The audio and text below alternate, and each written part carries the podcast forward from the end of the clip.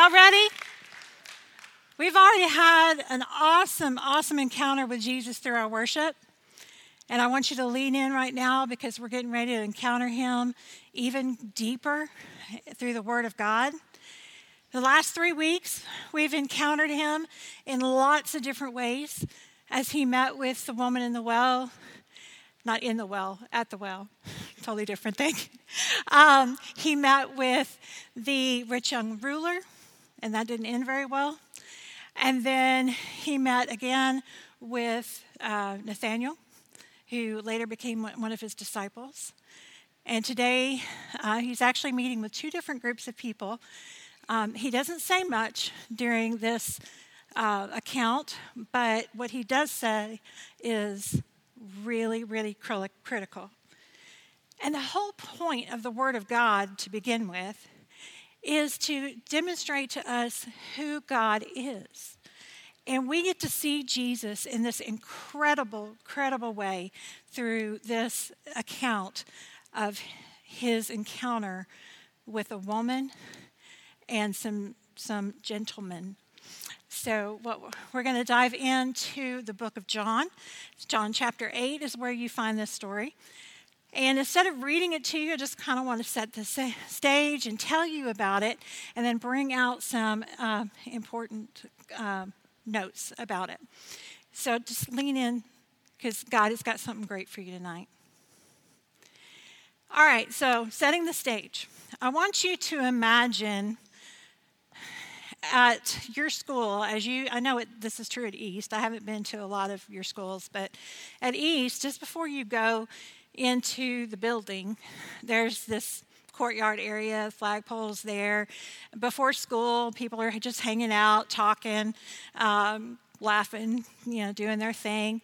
Some of, uh, some people are cramming for whatever test they've got coming up next or whatever. But you've got this whole courtyard scene.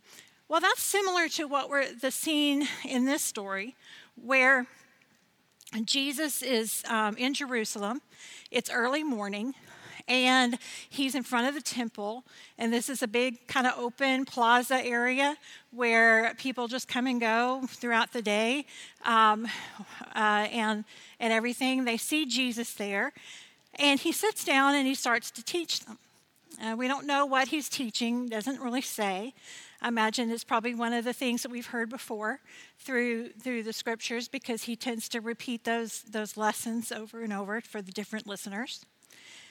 And so he's over here, he's teaching and minding his own business, just doing, doing what God has led him to do. And because sound carries faster than light, and travels faster than light, all of a sudden we hear screaming. And everybody looks up, and I'm not going to scream. I'm not a good screamer, so just imagine, okay? Um, he hears screaming, and everybody looks up. It's like, where's that coming from? What's happening? And out, all of a sudden, we see this, this group of men dragging this woman through the streets. She's screaming for her life. She is terrified because she thinks she's about to die. And she, they bring her into the scene, into this open plaza, and I'm sure she's got to be embarrassed, mortified, you know, all of these different emotions going on in her. And they throw her down at Jesus' feet. They have a motivation here. What they've done is early morning, apparently they found this woman somewhere in somebody's bed that she didn't belong. She was not with her husband, apparently, maybe somebody else's husband. We don't know. We don't know where he is. I'm thinking he jumped out the window before the Pharisees got there. And he's run off and left her to hang by herself.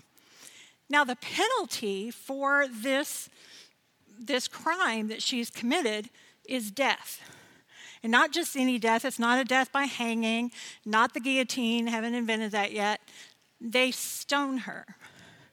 They take rocks like the size of softballs and bigger, and they start throwing them at the offender. And in this case, the idea is that they're going to do this to this woman. And so she's anticipating these rocks being thrown at her, breaking bones, breaking her skull eventually.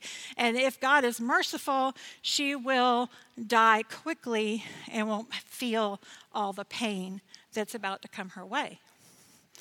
Now, the Pharisees, the religious leaders, their desire is to catch Jesus in some kind of compromising situation that will discredit him so people will stop following him. And so they're going to use this advantage, take this time and this opportunity to test Jesus and see if they can't catch him in doing something like that. And so what they've done is they've they brought her this woman, they've thrown her down at Jesus' feet, and they said, Jesus, the law of God says that this woman who has been caught in adultery, in the very act of adultery, has um, is needs to die by stoning. That's what the law says. And instead of reacting right away, Jesus kneels down.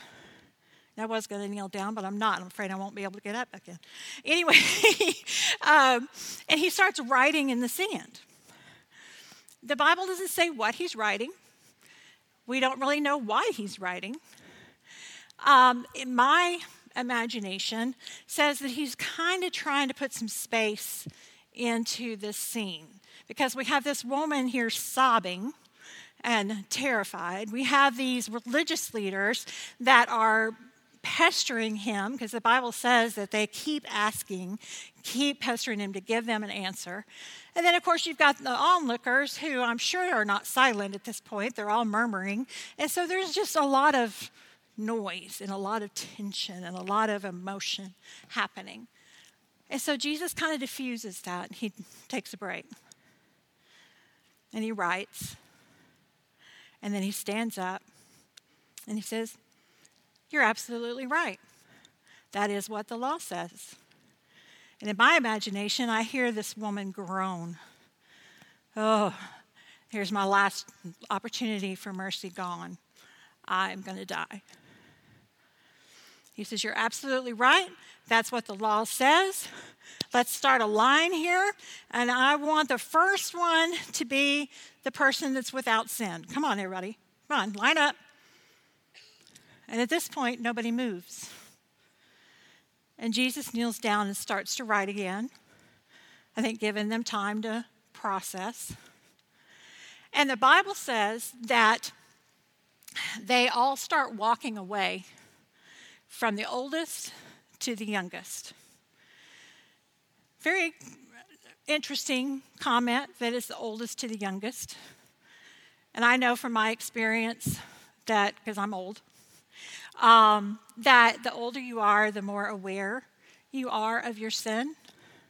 And I think that's the same in this situation. So nobody lines up. Nobody's going to throw the rock at her. So this is our first, the first thing I want to point out, our first point of the day. And it is only someone who is without sin has the authority to judge. And only someone with the authority to judge can condemn someone. That's the whole point of this little encounter here between Jesus and these religious leaders. It's like, okay, this is the law, this is the rule, but who has the authority to make this happen? And if you take notes or if you want to look at stuff deeper, I've got some verses up here, up in, under there. Snap a picture of that. Take a chance this week to dig a little deeper and make sure that what I'm telling you is accurate. It is, but at the same time, it's always, always, always good to double check and make sure that you hear from God the same thing that, that I've spoken to you or any leader up here speaks to you. So, Jesus has posed this question, and he's making this point that only he has the ability to both forgive sin and condemn sin. So, let's talk real briefly on what sin is and what condemnation is, just so you know, everybody's on the same page. Sin is anything that is contrary to God's perfect plan for us. For when you were created, the very moment you were conceived, God had a plan, a beautiful plan, a perfect plan, a plan that would bring you joy, a plan that would bring you peace, a plan that you would know you are loved and you are cared for and that you are important. And this plan is for everybody. But we all tend to kind of mess that up a little bit and try to do things our own way, try to go against what God's perfect plan is. And those things are sin. Okay? And so that's that's the definition of sin. And it's condemnation is sentencing of, of a penalty. So if a judge um, is, you come before a judge and you've committed a crime, there are certain penalties for different crimes. Sometimes it's a fine, sometimes it's jail time, sometimes you get, um, I can't think of the word now, uh, and sometimes you get, you know, sentenced to death depending on the severity of your crime. These things are condemnations. And so, to give you that frame, only Jesus has the right and the authority to condemn us for anything. However, what we learn in this next encounter with the woman changes everything. So, all the, the religious leaders have walked away. They're probably hiding in the crowd somewhere. What's Jesus going to do next? And Jesus is still writing in the sand. And he stands up, he looks down at the woman, he lifts her up, he looks her in the eye, and says, Woman, where did everybody go? Where are your accusers? Is not anyone condemning you? In my mind, I'm seeing this woman you know she's she's down on the ground she's got her eyes covered she's like anticipating a rock hitting her in the head any minute now and then as as time goes on as these men are walking away she starts to get a little braver peek through her uh, fingers what's happening and by this time she's like i don't know what's happening right now and then jesus says I don't condemn you either. Now go and stop sinning. Don't go sleeping around. Don't keep doing what you've been doing. Go on. So that has to be an incredible moment. This woman has just gone not 30 seconds before in fear of her life. And then all of a sudden, she's forgiven. She has a new life. She has a new opportunity. She can turn her life around. She can turn over a new leaf. She can walk away from this situation. wow. And the thing is, that's where all of us are. We are all this woman. We all have our issues, our addictions, our fears, our doubts, our crud.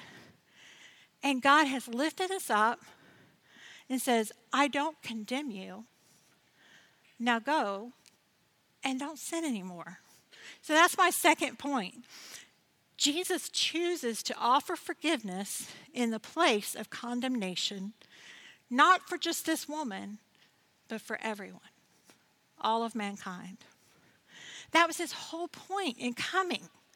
Is we see here in, in the very first point that Jesus is the one who has the authority to condemn us and he has the authority to forgive us. If he didn't have that authority, this story wouldn't mean a hill of beans. We could all just say, How do you do? and go on our merry way. There's nothing to it. But it does matter because Jesus does forgive sin, and it's incredible. One thing I thought about is I want you to think of it this way. If if Natalie, so I can see your face, I'm going to call you out. Natalie, if I come up to you, she's one of my girls, so I can call her out. Um, anyway, if I come up to you and slap you in the face, just no reason, I just slap you, silly. And then I'm like, I walk away, and then I go over to Jody's house, and I say, Jody, I just hit Natalie in the face, and I'm feeling really bad about that. Will you forgive me? Does it mean anything if Jody forgives me for slapping Natalie? No. Natalie's the only one that has the authority to forgive me. And that's the point. If since our sin is the sin against God, only God has the authority and the right to forgive us. We can't go asking for it from anybody else. We have to go to Jesus and we have to seek his forgiveness. And the thing is, is he offers it to everybody. I want to point out two verses to you. There's a lot more verses that can that I could go into, but for time's sake and for your brains, you don't glass over. Um, I'm going to read these two verses. I'm going to read them backwards, not backwards, backwards, but verse 17 and the verse 16. Um, two of my favorite verses in Scripture. John 3:17 says, God did not send his son into the world to condemn the world, but to save the world from death through him. And then John 3:16, for this is how God loved the world, that he gave his only son so that everyone who believes in him will not perish but have eternal life. The perishing is the condemnation. And so he's saying that he gives his only son so that if we trust in him and if we trust in what he's done for us on the cross, then we are no longer condemned to death because that's our sentence. When we sin against God, the sentence is death. There is no other sin. There's no jail time. There's no grounding. There's no taking away the cell phone or whatever. It's death. That's the only option. And because of that, and because Jesus wants us all to be redeemed from that and free from that, He came, He offered His life so that if we trust in Him, He can forgive us from that sin and that we're no longer condemned, but we have the reward of eternal life. I want you to watch this video real quick, and then we'll come back and talk just a minute.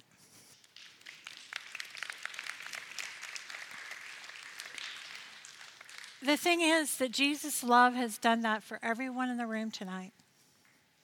Every one of us.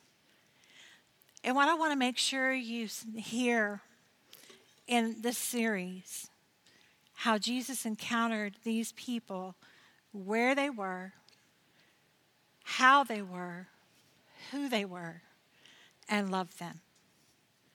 And it's true for all of us. Some of you in here tonight, you're good with God. You guys are tight and you're you're walking with him and that is awesome. And God and you have this encounter and walking together and I love that. And that's something to be celebrated tonight. Some of you are in a place of deep, deep pain. Pain that is so crushing that you don't know how you're going to keep breathing.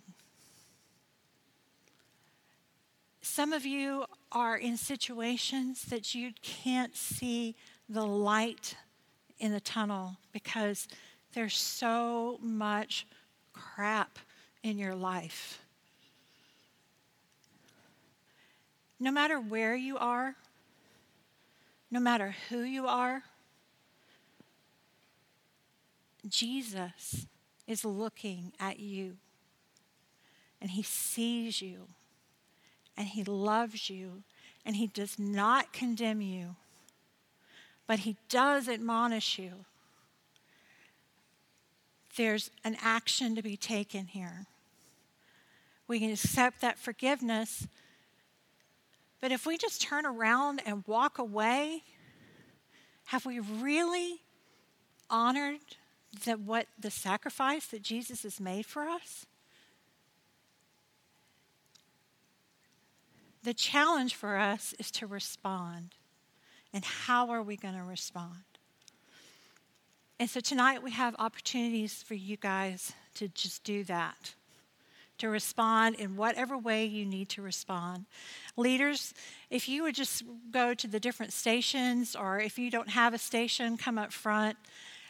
And what I want you to, ladies and gentlemen, what I want you to think about is where you are with God, where you want to be with God, and what it's going to take to get you there. All over the room, we have different things for you to do. We've got prayer boxes. If you've got a prayer that is just very, very private and personal, and you just don't want anybody to know what's going on, you want to make that anonymous, we have a prayer box kind of in the center back here. However, if you want somebody to pray over you and pray with you, we've got leaders all up here with that opportunity. We have an opportunity for you to write your prayers on the wall over here. I would encourage you that if there's somebody that you know that needs Jesus, write their name and pray for them. And pray that they will see the love and the grace and the mercy of Jesus tonight. And then we have um, the communion station over here that if you just want to celebrate what God has done for you and you just want to honor Him and worship Him for that, and you don't have to do just one, you do whatever God has called you to do. I just encourage you all to be honest. Don't move just because your neighbor's moving. Don't respond just because your neighbor's responding. And just encounter Him. He's here, He's talking to you. What you do with that is what comes next. So I want to pray with you. And then as soon as I'm done, you guys can move to where you feel led to move, okay?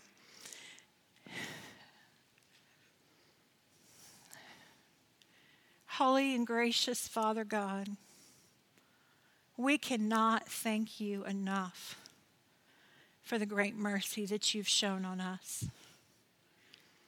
Lord, that you point out that even in our righteousness, we have sin and we have no right to judge others, but that you have every right to condemn. But instead, you choose to forgive. And God, we just want to just accept that forgiveness tonight and we want to walk away honoring you for that precious gift. For every young man and every young woman in this room tonight, Father God, my prayer, my heart, God, is that you will change their whole life right now. And that they will walk away today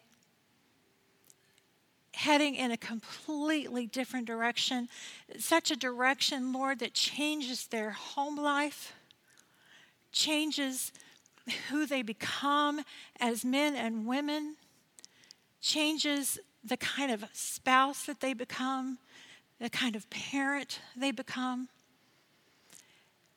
Lord, that changes siblings, brothers and sisters, and fathers and mothers, and stepfathers and stepmothers, and grandmothers, and everybody in their family will encounter you through these men and women. God, I claim that over them. And I thank you for what you're doing here tonight. And I just thank you and I praise you that it doesn't stop here, and it goes on and on and on. In Jesus' name, amen.